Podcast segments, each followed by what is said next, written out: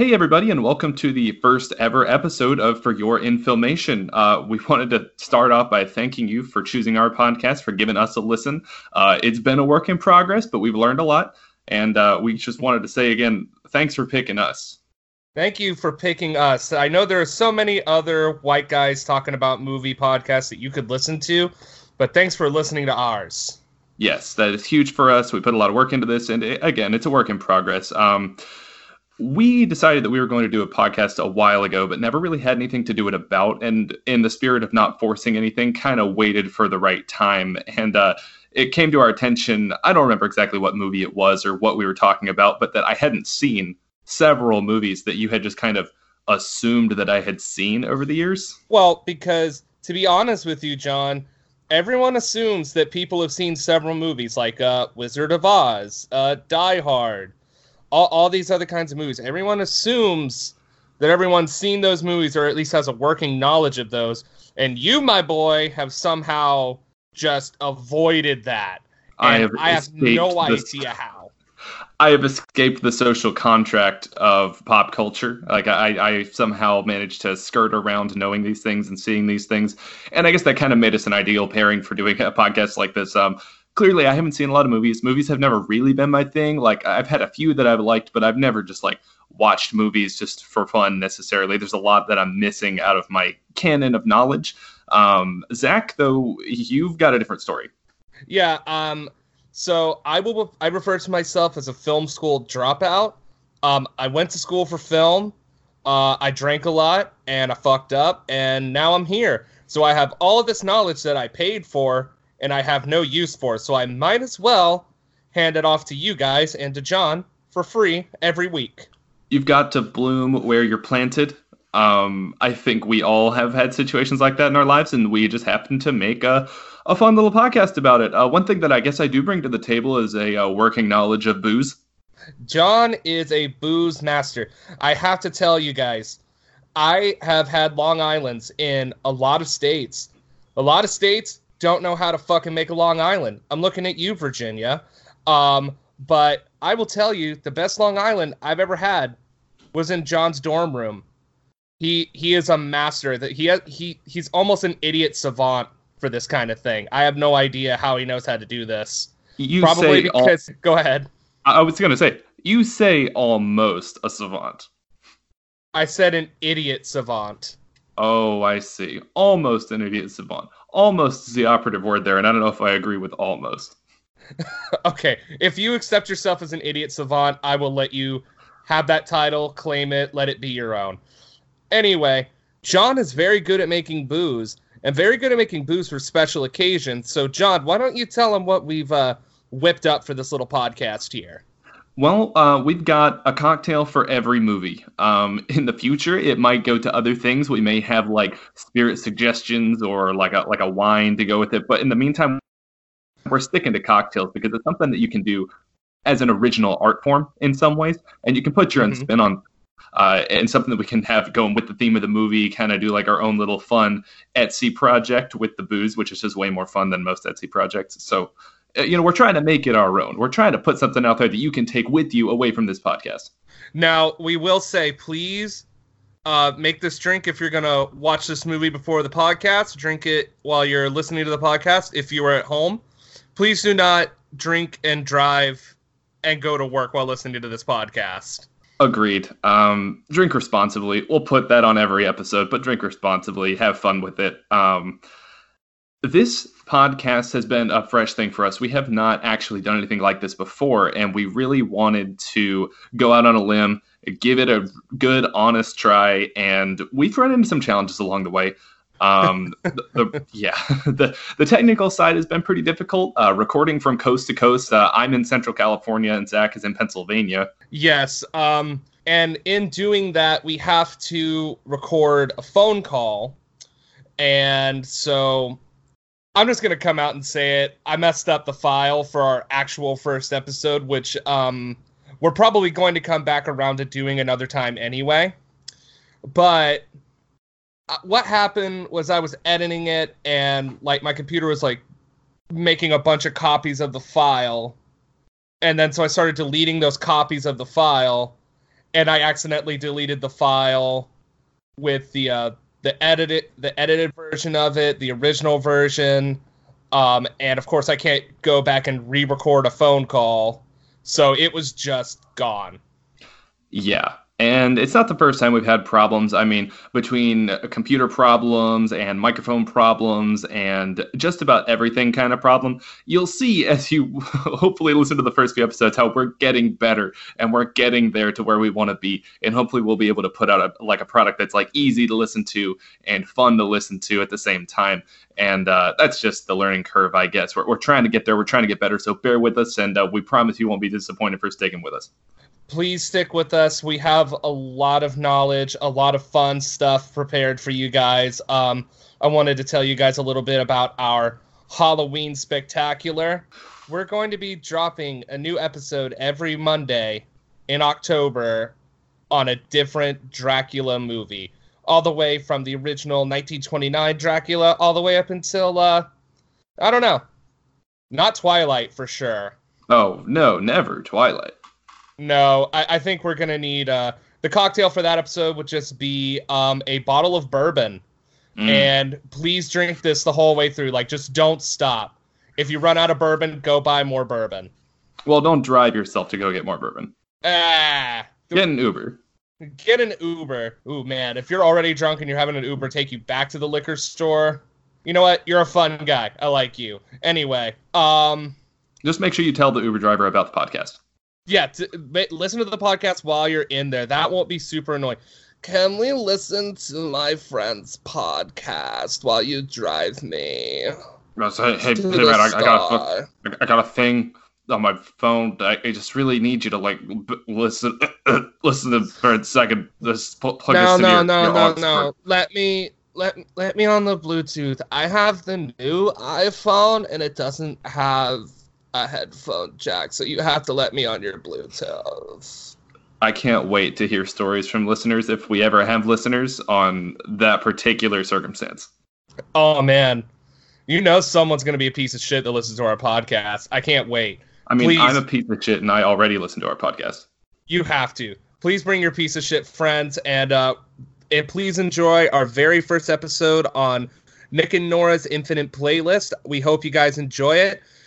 And Maestro, cue the music. Ladies and gentlemen, live from coast to coast, we proudly present For Your Infilmation with Zach and John.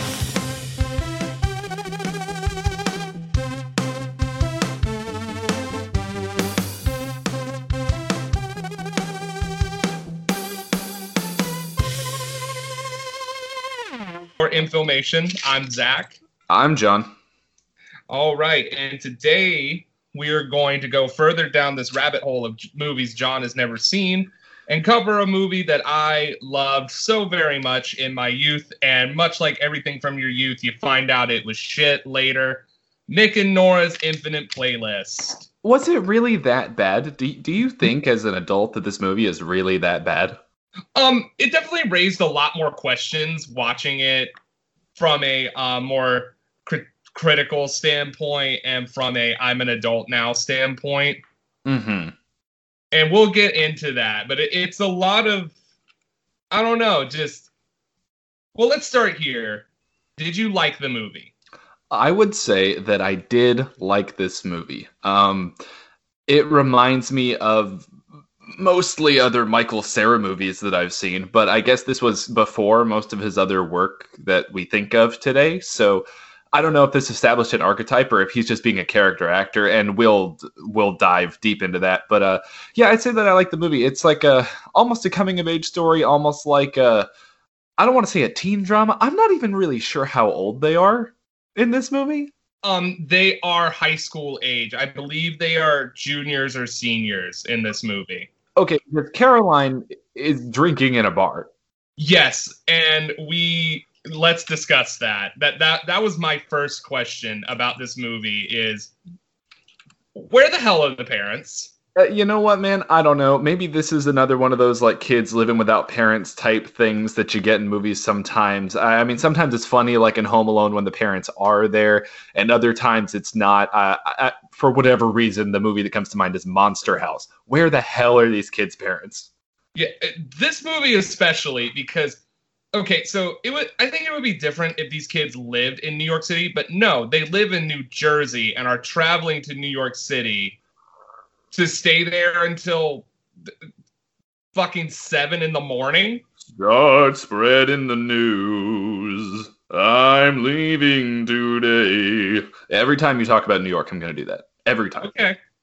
I, I, I enjoy this deep bass voice that you were doing.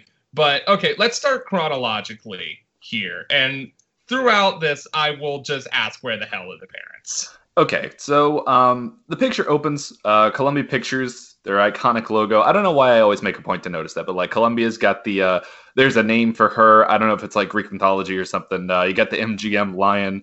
Uh, you got the Walden Media skipping stone. You got the I, I don't know Lucasfilm.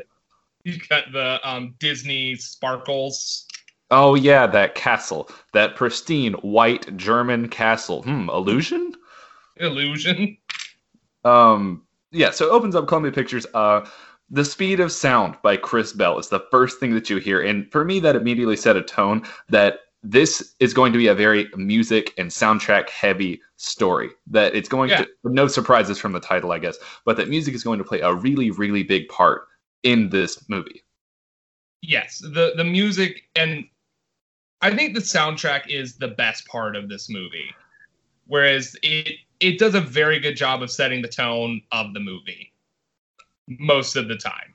I agree, and I think it really sets a um it kind of sets the place too, like a, a certain group of people in a certain point in time and what they were listening to, what their lives sounded like. You know, that's something that I kind of think about like when I listen to, I don't know, uh, music from the 60s or 70s, and we have an idea of what it was like back then to be like young and your life is your experiences so far, and those are limited. So music is huge, and it's always seems to have been that way for people.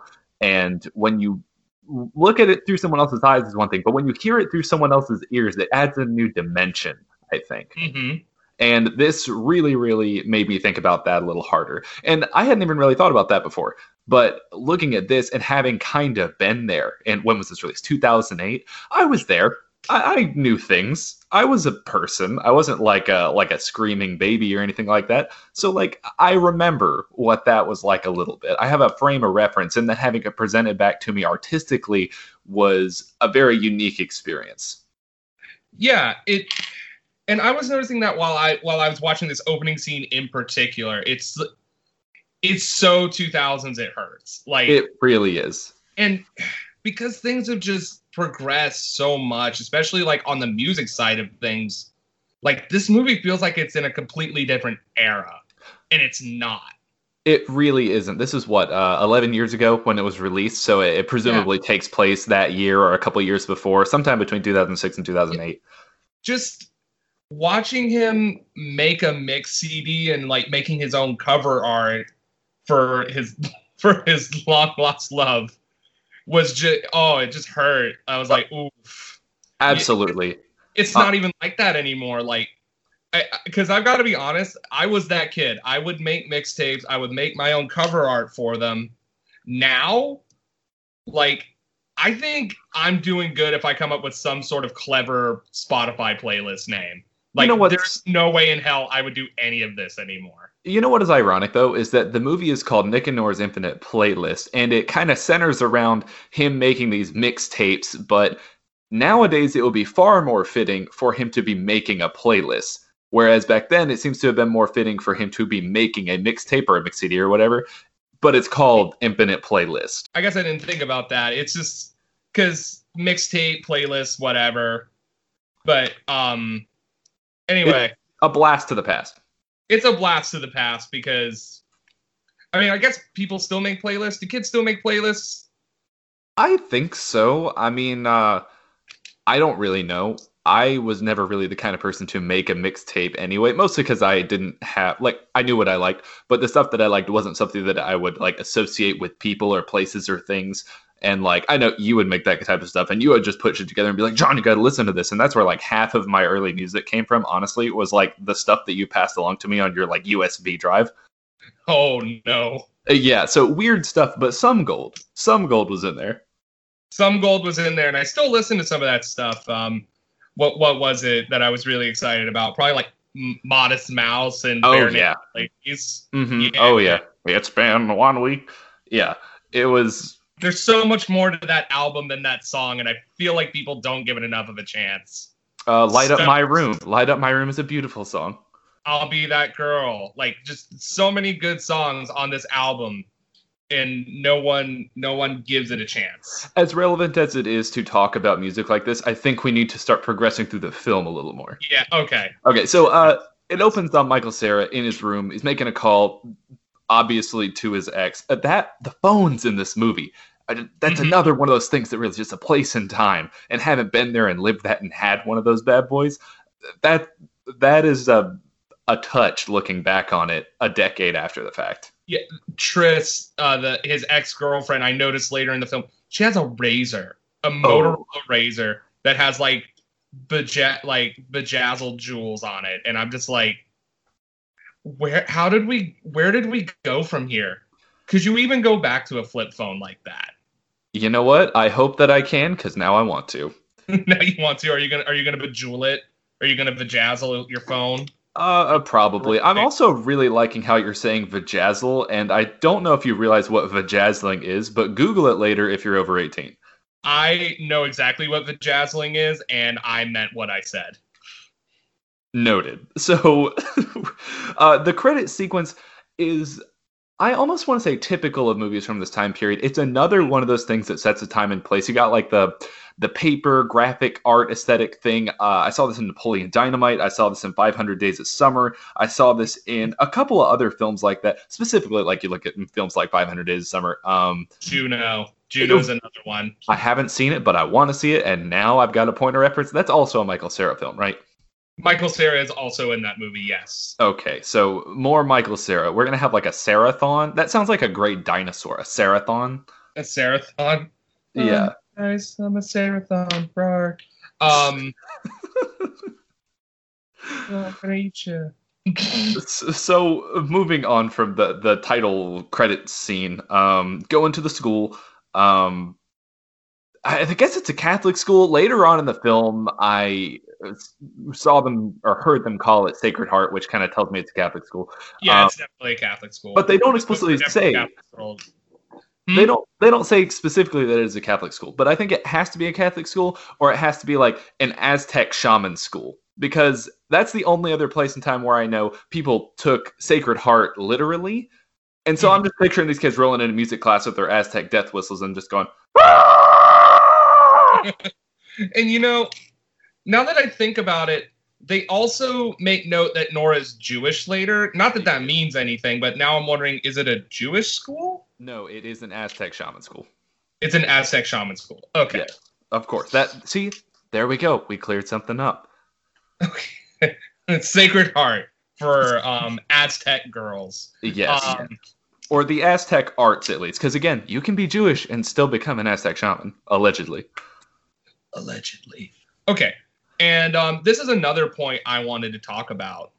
Is sorry, this whole opening scene like really rung some bells for me and like set off some shit.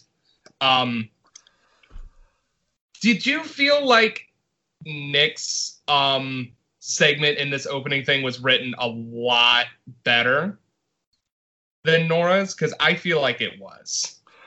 I think so, and I'm not completely certain if this is a movie about Nick because doing a little bit of research into the book because this is based on a novel, Mhm. um, it alternates perspectives. I didn't read it, but I read into it a little bit, did a little bit of research. So I think that the film is more of a Nick story that is Nora centered than a Nick and Nora story Hmm. which Okay. kind of makes sense that they would expound on him a little more because the whole part that his ex plays in it and his friends play in it and Nora specifically plays in it, it all kind of stems from here where we figure out who his ex is and we figure out what kind of person he's going to be and how Nora will play into that. And then we meet his friends in like the post opening scene. I, I, don't know how to say that, but there's like him alone. There's the school, which is like, I guess, a prelude to how they're going to meet up later. And then the friends come in and kind of bust up the party. You know what I mean?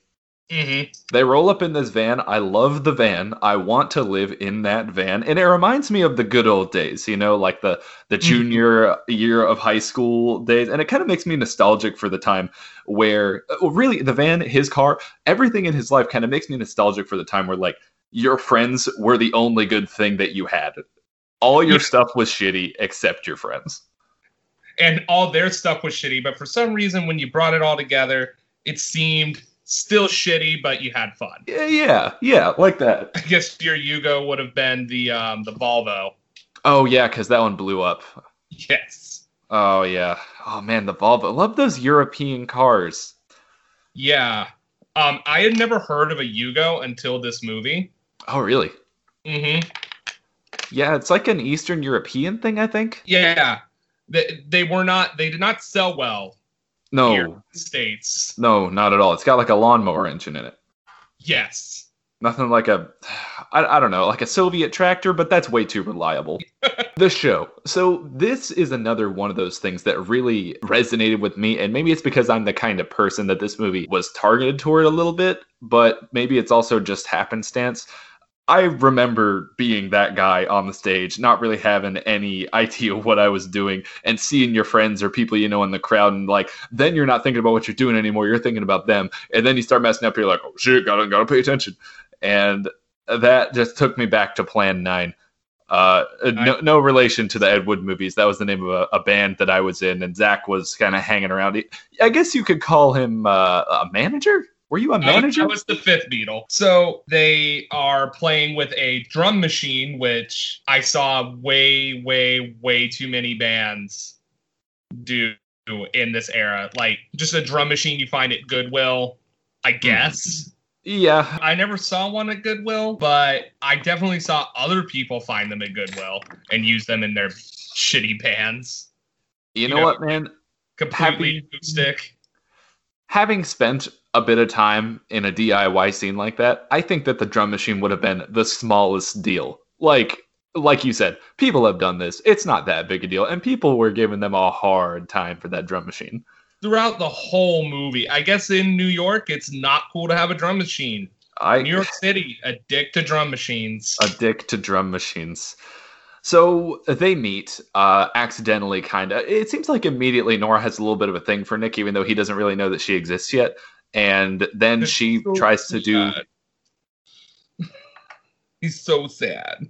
Uh, yeah, the saddest, the saddest sad boy in the jerk offs. I guess that's the band name. Oh, yeah, also come to find out, in the book they refer to their genre as queercore. That doesn't seem yeah. like a term that's aged very well. Um, I mean, I don't know if it hasn't aged well. I just think that um, it, the gay scene does not need its own musical scene anymore, and that's progress. Mm, okay, that's a better perspective. That's that's a better perspective. So, um, plays bass in the band, sees Nora after the show. Um, she's like, "Hey, pretend to be my boyfriend for five minutes." And not knowing that he was Tris's ex boyfriend, and he can't really get over that once he realizes what's happened.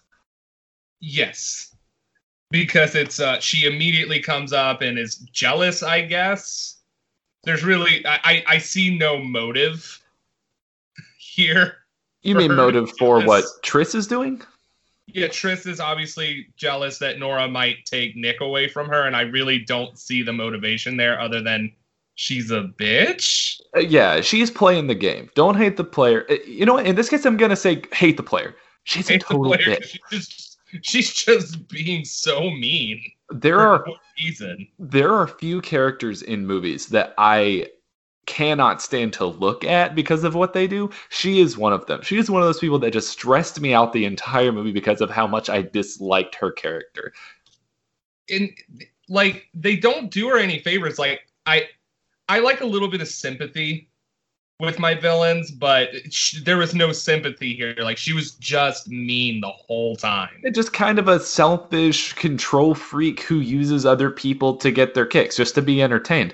And uh, we've all met people like that. So it really shouldn't come as a surprise to me when I see this, but like, uh, it's somehow worse seeing it on the screen because it, it could be anything. They could have made it anything and they picked this. And maybe that's why it's just to evoke the response. Exactly. So that leads me to a new point. Um, immediately after this, Caroline becomes a major plot point in that she gets inebriated and has to be carried around the whole night. And I don't think that she does a very good job representing what it's like to be drunk and specifically drunk and young. So, would you say that on the whole, the acting in this movie is good? I would say it's spotty. Caroline, especially, because I never once believed that she was drunk. Right. And maybe that's the point. Maybe being young and drinking, I don't really know how that worked for them, but that's uh, people have their ways. Maybe they like play it up to be more than it is, and so it's more of a game or an act rather than being actually drunk. But I, I don't know if I go that far because I mean, she's throw. We'll get to the throw up later, but like, it, eh, I have a question more so for you because you've been there, you've been an actor, you've been to school, you've been a little bit of film school, and you've seen some stuff. When does acting stop being good or bad and start being fitting? Like, does the acting in this play into the way that the movie and the characters and the time and place works, or is it just not great most of the time? It's, I would say it's just not great, but it is indicative of like a lot of those movies that came out in this time where it wasn't necessarily about the acting it was more about what you're doing. Mm-hmm. as i as i tend to see she's being she's personifying being a drunk person as opposed to being oh this is my character. She does this a lot. What what does she do when she gets drunk? And they do a little bit of that but a lot of her character comes from other people talking about her Hmm. Which I guess in a weird way you could think like, oh, I guess that's how high school is. Like you you knew someone who got drunk all the time, or you heard stories about people getting drunk all the time, mm-hmm. but you never like quite experienced it or knew what that was like. Right. So I guess if you want to look at it that way, you could. But I'm gonna go ahead and say um, just poor acting choices, or maybe they picked the wrong edits because I also, while reading into this movie, found out that they edit it as it's going, mm. which also to me leaves more room for continuity errors. And I only noticed one here, and we'll talk about it later. Okay. Now, I understand where you're coming from with Caroline, and I think that that's a pretty good way of looking at it. And in other parts of the movie, I feel like specifically with the interactions of Nick and Nora, like I can look at it and say that doesn't seem like good acting. That doesn't seem Hollywood, but that's kind of the point, right? Like they're yeah. they're awkward people. They're young people who clearly want to be cool for each other or want to be relatable for each other and are not making it happen and it's kind of a beautiful simplicity thing that we can touch on later on. It's a major theme to me. It seemed to be a major theme throughout the rest of the film. Yeah. Okay so caroline gets lost. Nick well, and nora have this small little fight. They find out that she's missing and they go they go on this quest. You say small fight i say throat punch. She definitely did punch him in the throat and I actually I think that's the best bit of acting and the best bit of chemistry in the movie is when they have this spat. Like it it seems so real to me. Yes, it definitely seems like an altercation between people who never fight. Yes. And I'm I'm that kind of person. I'm a very non-confrontational person. And yeah. so when I have to argue with someone, it comes out very much like that. Mm-hmm. Where, where, you do end up saying you just both keep end up saying things you don't actually mean to each other.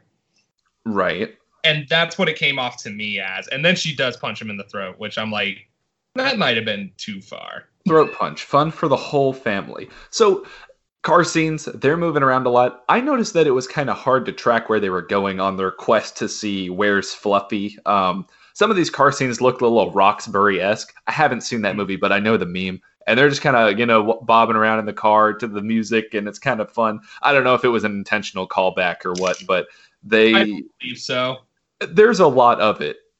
hmm I would say like maybe 20% of the movie takes place in that car. Yes, it either takes place in either in a venue somewhere or in the car. Right.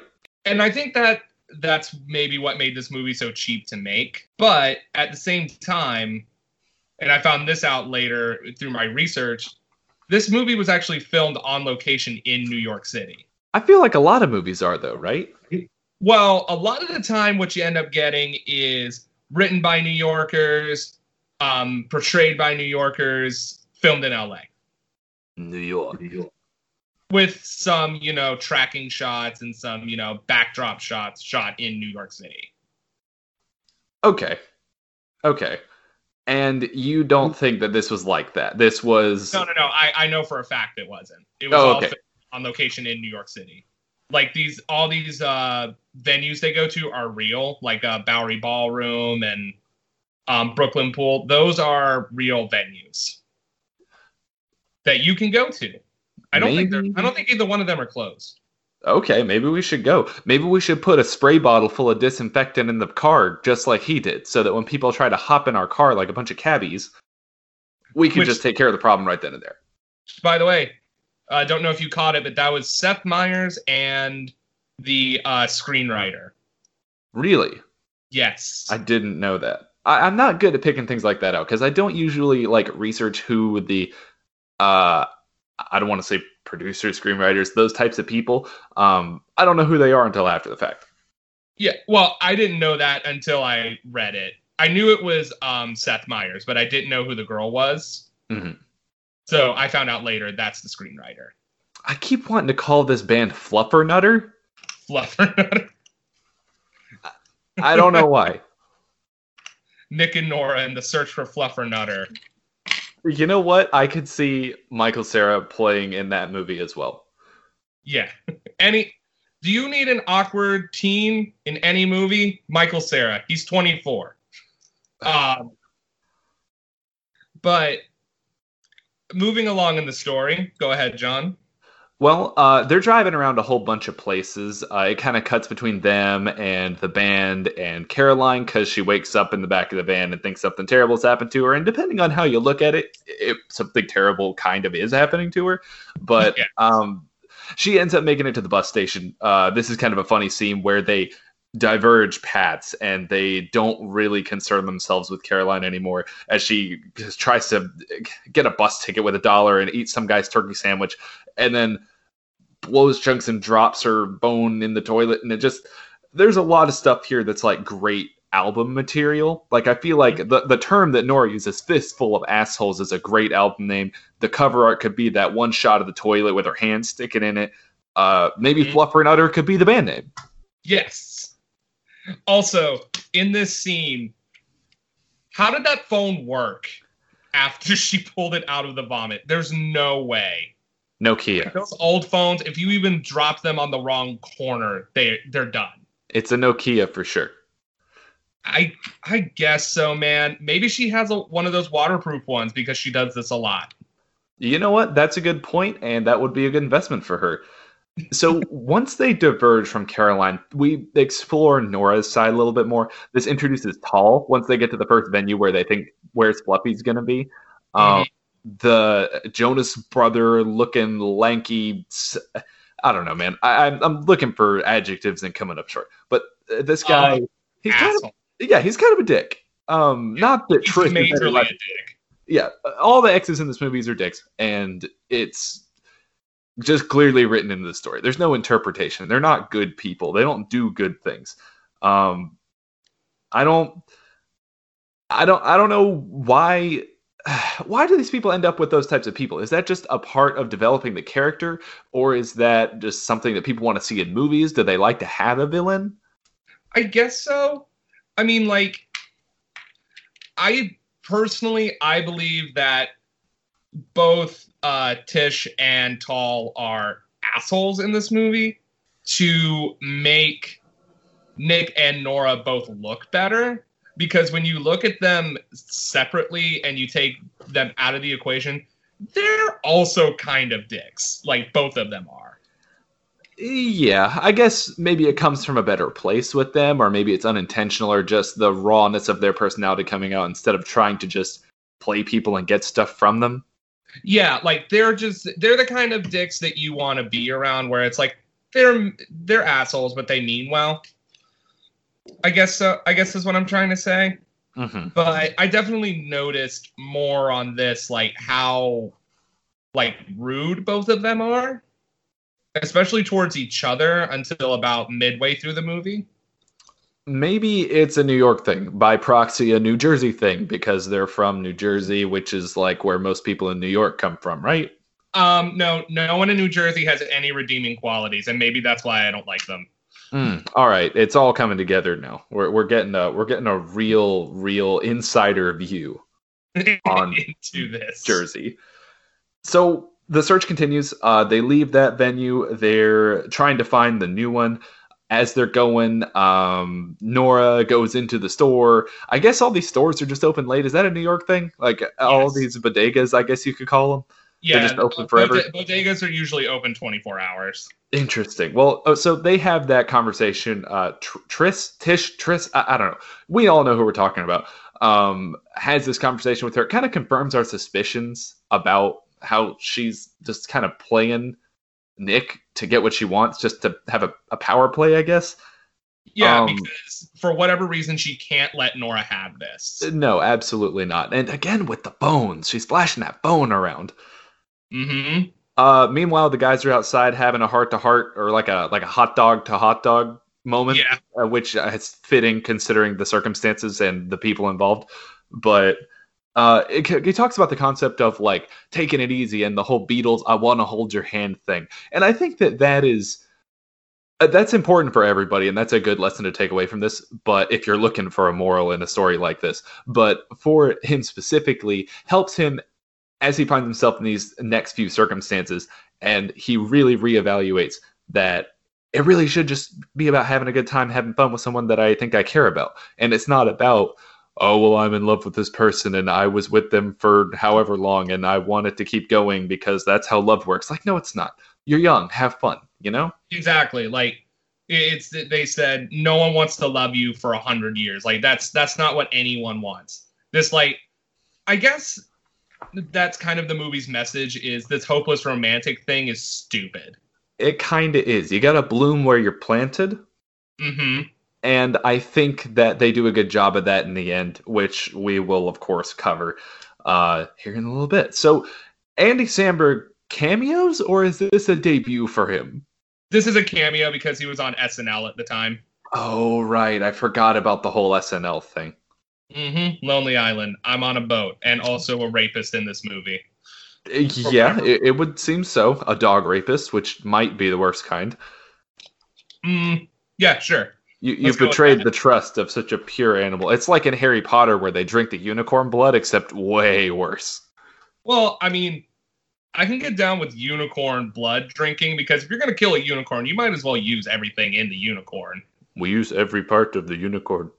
Yes, exactly. And then, okay, so let's move on in the story. Okay, yeah. So he goes around. They're looking for um, Caroline. They're looking for Caroline. They go to the church. They meet the hobo. They go to Midnight Ass. Midnight Ass, yes, the all holiday review.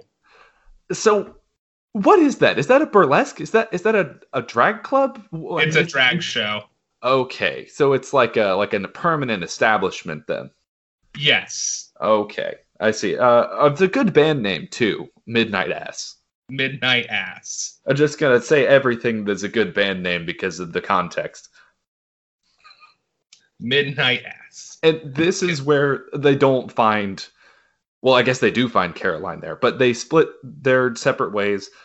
And Tris is at the Yugo, and he gets out, and he thinks he's going to like, you know, give her the one two and be like, "Hey, I'm done with this," but he doesn't. They get in the car together. She starts putting her feet all over his face. Which might allude to he has a feet thing, maybe? You know what?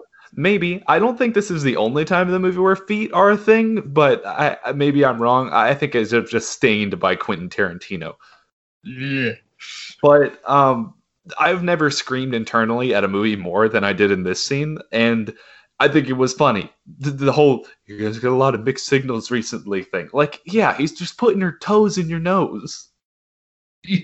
well, up until this point, she wanted nothing to do with him.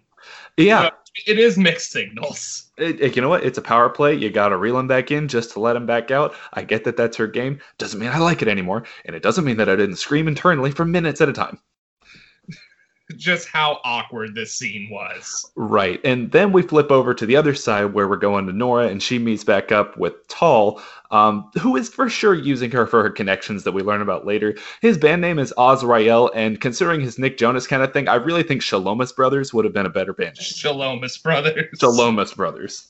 I think Disney, Jonas Brothers were owned by Disney at the time, and they would have 100% sued. Well, and knowing Disney's past, Yes. but um yeah, like he's just using her for her um connections which and then he tries to get her to get rid of a rid of a tab. oh him, yeah, yeah. Which is just the icing on the cake like dude fuck you. Yeah, that's like, Like, a major no. Yeah, like come on. You di- it looked like you weren't even drinking anything. Like what what did you get? Like a couple sodas? Y- It doesn't even matter what you get. If you have a girlfriend, you're already kind of using her a little bit because her dad is a successful producer, I think, and she is also into music. So, hey, can you like promote my band to your dad? That's fine, I guess. But the way you go about it, man, is you're just being a dick, and then you get her to do something like this. You're really asking her to flex for you. It's a major flex and it's uh Kind of slimy. This guy has the most punchable face I think I've ever seen. Like I just want to punch him. Agreed. Again, they really did a job with the X's in this movie, and I guess they're the only real villains. And man, it feels good to hate them. Yeah, for real. Especially So- later on. Then we get to the parking lot scene, which I cannot separate myself from that one rat in the cheese video that circulated the internet years and years ago. Because you know what? She looks a little bit like the rat. She does look a little bit like the rat. That she's song comes on. Kind of the same thing. And she is 100% doing the same thing. And Michael Cera is making the same face as the cheese. Just like what is going on? Why? No, please. and I guess it's like that. Maybe that's why he was into it in the first place. Was like she's a little wild, a little crazy, and like yeah, she'll hurt you, but you come right back. I don't know, like uh, some kind of thing that people are into. But he kind of maybe has his aha moment and remembers the hold your hand thing. You know, no one wants to be with you for a hundred years, and clearly she doesn't. So if I'm not happy, why should I be here? And she leaves her in a fucking parking lot. In the middle of New York City at night, and she's 17. Presumably, again, it's really kind of hard to place the ages on these people. Yeah, because they could be 16. I don't know. They could be 16, they could be 21. I don't know, because just because they're talking about going to college doesn't mean they're 16 years old. That's true.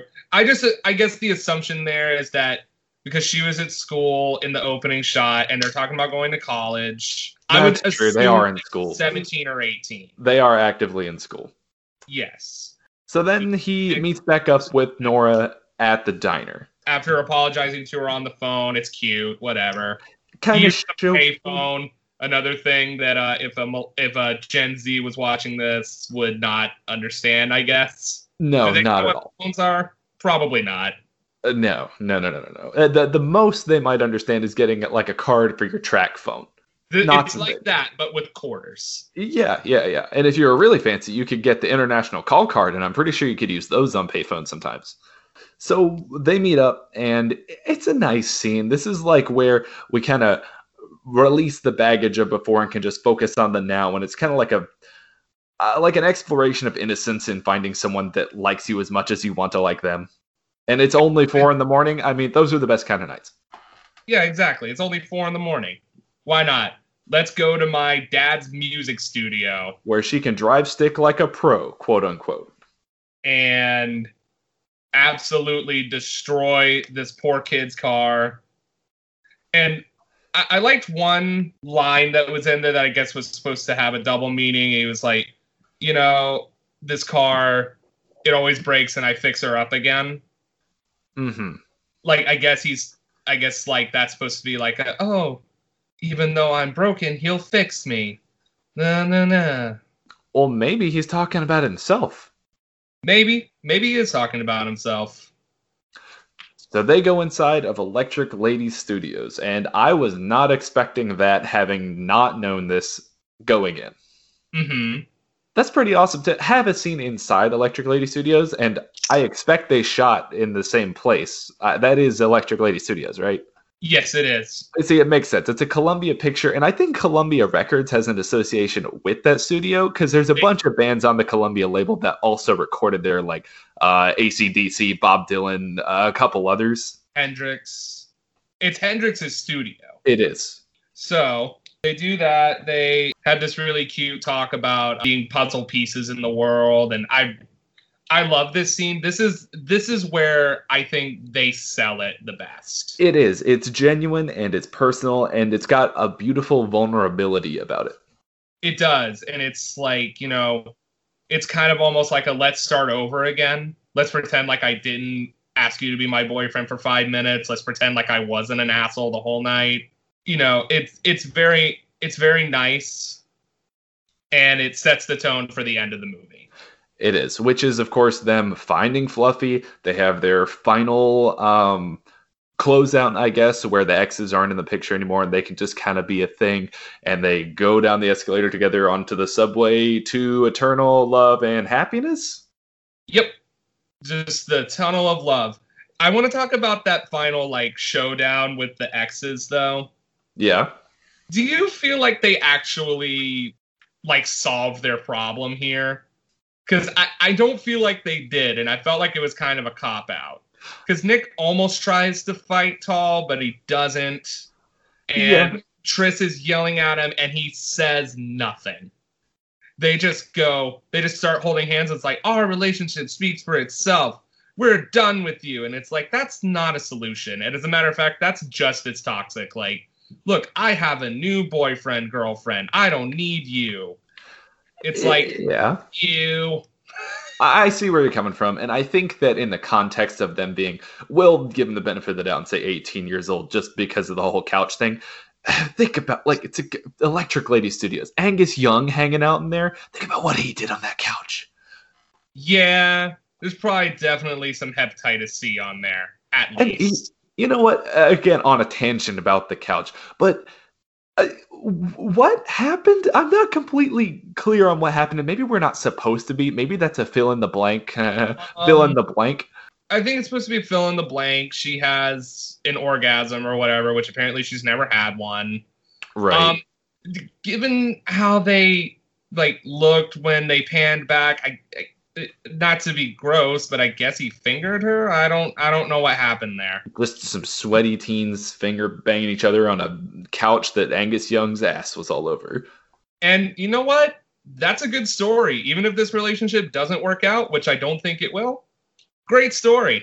So, uh, well, again, we'll get there. Uh, So, the studio, again, to backtrack a little bit, it- does have a lot of magic, and I think that played a lot into that scene. And then to kind of flip and go out into that final scene where they're out at the Where's Fluffy concert and they have their altercations. They went from such a safe space to such like a like a hostile space. And i think that resolution that you were talking about where it seems a little cheesy it seems a little weird was kind of what we needed to get us back into there. So they gave us a bait and switch there. Like they, they thought that that would be a cute ending but they find fluffy which is cool and then there's an altercation and then the conflict resolves with them leaving together and going somewhere.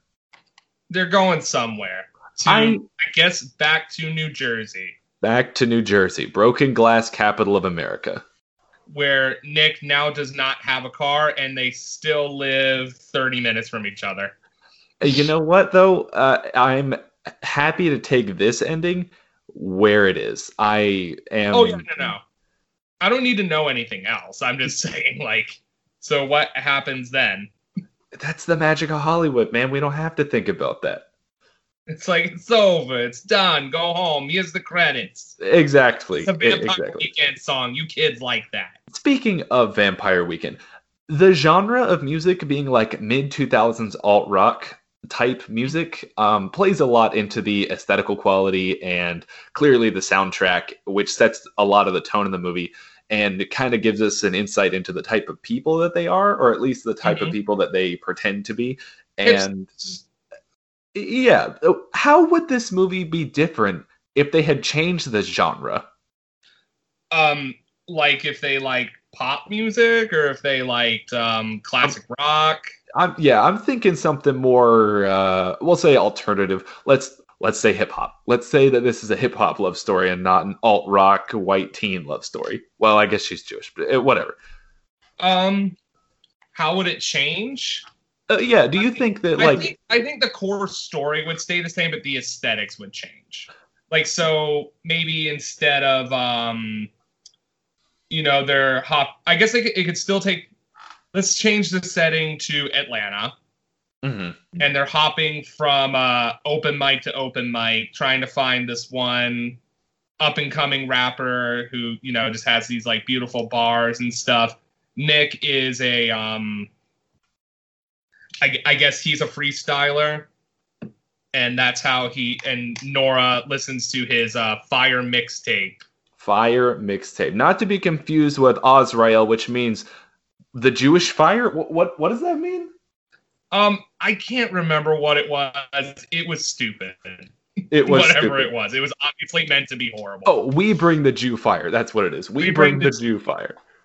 And I guess um, Nora's dad can then be like Ice Cube. I guess. Oh, maybe. all right, I'll buy it. or something, and there they, he has a studio, so you could still do the same movie in a hip hop setting, and I think it would structurally be the same, but the aesthetics would be different. You know what? I agree. Uh, you could do country music. That would be a pretty easy one. Imagine it's in Nashville. Uh, Mm. You could do, um, you could do like I don't know, speed metal, and then it could be in some grungy basement in like I don't know, Long Beach. Could you, could you imagine the the pungent odor? How, that movie would have a smell. The movie would have a, like, mm, I feel like if I was standing next to Nora, she would smell like uh, sweaty garbage. It, it smells like bratwurst in here, but I don't see a grill anywhere. Ugh. It smells like raw meat. It smells like raw meat in here. Um vaporwave what about vaporwave they would be in the 3d clip art sound I'm, I'm gonna make this very clear. If this movie w- featured a vaporwave soundtrack, it would just be boring. That that is all it would be. Vaporwave is not a thing. Stop it. you are entitled to that opinion I'm entitled to being right, and I am. I have never been more hurt on a broadcast I I don't know. I I just I don't think it's music. Like, what is it? Like, what's the point? it's plunderphonics but oh, you know what I, like i've said on other ones we're gonna do music so we'll just save this put a bookmark in it and we'll come back to it later on Okay, we will we will fight about this like an old married couple later. But anyway, so that's the story of Nick and Nora's Infinite Playlist. Did so? How did you feel about some of the more like awkward, like teenage things in this movie? Like, have you ever watched a movie like that before? I probably have, and I probably don't remember it much. I saw Scott Pilgrim versus the World. Um, I read Scott Pilgrim versus the World, and that was good, but not teen. Like they're like Yes. our age. They're like mid twenties. Yes. So, or at least most of them are. I don't know. But young Neil, he's like I don't know, nineteen. Uh, whatever, Yeah. doesn't matter. So uh, that has a similar feel. It also has Michael Cera, but I wouldn't call it teen. Um, so I'm kind of drawing a blank on this. I don't know that I have seen anything quite like this before, but I know that they exist. Well, and here's here's my thing that this was kind of a trope in the early 2000s with like these teen comedies or whatever. Like they act like adults. Like they do. like Nick bought Trish lingerie for her birthday. It's 17, 18 years old. I would have never done anything like that. And I don't know anyone that would have. And you know Like- what? This was in we'll call it 2007. So this was in 2007. So it's not like you could just hop on the internet and get whatever you wanted shipped to your house discreetly. Yeah, like you he that means he went into a Victoria's Secret and bought this shit. You know what, man? I don't know if it's a cultural difference or if they really are just being written as adults. It's I think that scene in particular that felt the least real to me. Just Would to it- me. Would it be inappropriate to call this a coming of age story? Um entirely. Oh, oh, all right. I'm, I'm glad you picked up what I was throwing down. I'm glad you were smelling what I was stepping in. Ugh, smell smelling what you were making there. Uh, uh, yeah, well, what she was, was she? I don't know, man. The, the couch is wet. The couch the couch is wet. Why is this wet? um but I don't know, I just I hate that like it's like some of it didn't feel very realistic. Like like I said in the beginning, where are the parents? Who yeah, lets their kid do this? Like I remember being a kid and you know lying to my parents about where I was so I could go into Atlanta for the night, but I would never stay out until the, the break of dawn. yes. Like how do you even cover that up? I think that maybe the idea is that it's not a perfect reality, but that it is what you kind of wanted when you were 17, 18. You wanted to be free to pursue these types of things. You wanted to not be held down by the shackles of, like, I don't know, your family or your place in society or the people in your life. And that's the one that they really focused on. They focused on the exes, they focused on those types of limitations, the friends that can't, you know, hold their liquor, whatever those types of limitations are what they chose to conquer rather than sneaking around their parents. I guess so, and I guess that makes it, you know, better. But I would have loved an after credit scene where they like show up at like I guess Nick's house. It's like, Mom, I want you to meet my new girlfriend. You're not going anywhere for seven months. Where were you? You know, it would kind of kill the magic. You know what? They could have called him. He had a weird cell phone, probably like an LG Xenon. Uh, or maybe a, a juke. Oh, the juke. Oh, the juke. But anyway, I don't know. That that was kind of my takeaway. Was just th- none of this is realistic to me, and it kind of took me out of it Interesting. little bit. That brought me into it a little more. Was that it wasn't so I don't want to say mundane, but it also wasn't Hollywood. You know, it wasn't like total glamorous and it wasn't total like grungy reality of living in the city and, you know, I don't know. It, it met somewhere in the middle and kind of gave you the best of both, but the It- characters were real. The, the characters, yes, for the most part. I didn't like Caroline. I didn't like some of the uh, the merry band of gay men. Mm. um the the uh the short haired one particularly red is inauthentic to me Mm. but um i don't know it the movie has a certain magic to it and i still felt that in places from you know because i loved this movie when i was a kid and it was for that magic. Like it just it felt like you know like this is what you really wanted. And so Yeah. i get that and i still felt that a little bit but i think the adult in me took a little bit of the shine off some of the other parts of the movie. I, I think in particular the thing that really got me about it and let me see if you picked up on this. The movie was very stop and go. Like it was very much we're gonna do this and then we're gonna stop. And now we're gonna go again. And now we're gonna stop. And now we're gonna go again. Like other than i think the movie would have been better if they would have just taken caroline out of it and found a different reason for them to have to stay together through the whole movie. Because that's basically what's tying them together. And like when they fight that's why they have to stay together is caroline's lost Well, to me, it seems almost like a point of tension where she is lost and they have the X's, and like all of these things are kind of tugging at them in different directions when they just want to come together. So it's like a resolution, and it's not a really good like tension resolution in the plot, but it is one. Yeah, but it just feels like you know the movie will be moving right along, moving right along, and then screeching halt, and then it'll pick up pace again a little bit, and then you, it feels like it's going, and then just screeching halt again, and that's what that that that's my biggest problem with the conflict at the end. The conflict should have came before that ending. Like I think that Trish should have not met him at the Yugo, but found him at that diner. And Tal follows Nora there because she, you know, screwed him on the bill. And they have this big fight in the diner, and then they all, and then Nick and Nora leave, and it's like, can we just go someplace alone together? And then they go to Electric Lady Studios, and then they find out that Where's Fluffy is playing somewhere. Mm. That's how I would have written it. they also because- found out. Hmm? Oh, go ahead. No, no, no, you go ahead. Oh, all I was going to say was they also found out where the clitoris is. Chef, where's the clitoris? Oh no, children. That's not a question for you to ask. Um, so I think for me, this movie lost a little bit of its shine, but is still a good movie and a really good point in time thing. Like I could show this to my kids, and I feel like they would have no idea what's going on.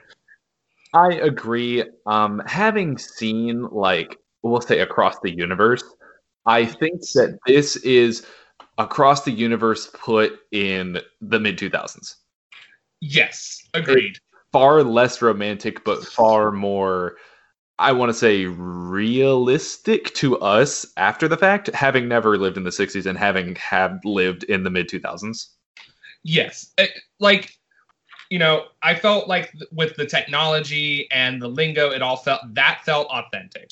Like that felt 2000s because I knew people that either looked, and also the wardrobes were very 2000s. Like I I knew people that dressed like that. I knew people that talked like that. I knew people who had those cell phones. I knew people who had bejazzled cell phones, and I still hate all of you.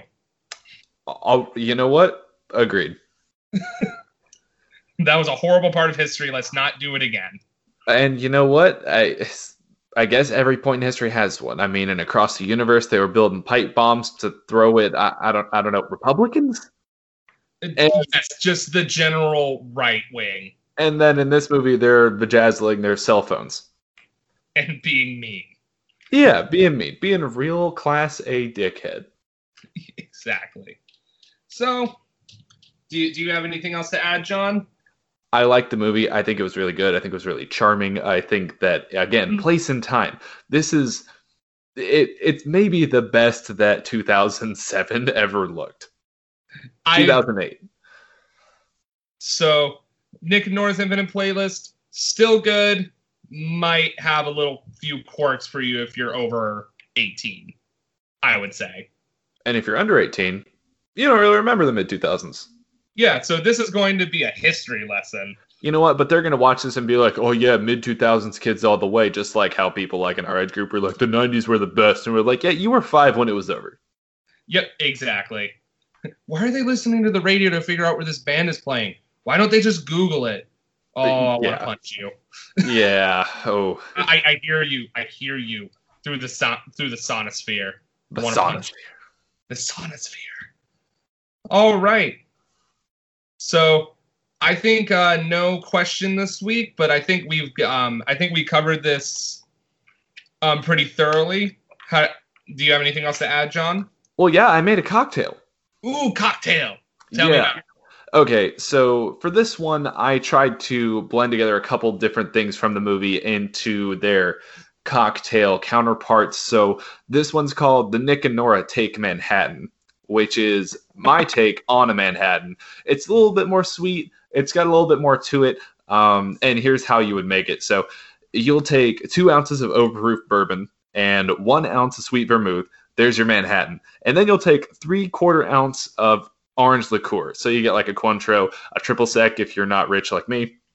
Uh, and you'll take all that with three dashes of orange bitters and you're going to shake it with ice uh, for about 30 seconds or so. And then you're going to take a chilled glass. I used a, oh God, what kind of glass did I use? A coupe glass. Yeah, I used a coupe glass. I wanted to use a Nick and Nora glass because that is a type of cocktail glass, and I wish I had one, but I don't have one right now. So get yourself one of those if you really want the full experience. Uh, just put one of those in your freezer, take it out, and you're going to strain this into the glass and add one maraschino cherry. Beautiful. Definitely takes a lot of the bite out of a Manhattan because when you drink a Manhattan, you know you're almost tasting all of those liquors. There's nothing cutting them. Absolutely, which kind of makes it a classy cocktail. to Some people it makes it a little hard to stomach for others, so it's not for everybody. And even this one's going to be pretty boozy, but uh, it's going to have a little bit more variety of flavors. You could say if you wanted to garnish with an orange wheel, give you a little something to chew on while you're you know trying to drink this thing. Um, that's great. If not, I mean, I hope you like bourbon. I do. So Bourbon on the rocks, please. Yes, somehow better than a cocktail with bourbon. I, I don't know how that works because straight up bourbon should be much stronger. Because good bourbon is good bourbon. Guten bourbon. Guten bourbon. Um, and with that, we will leave you until next week. For your information, I'm Zach. And I'm John. Thank you very much. Good night.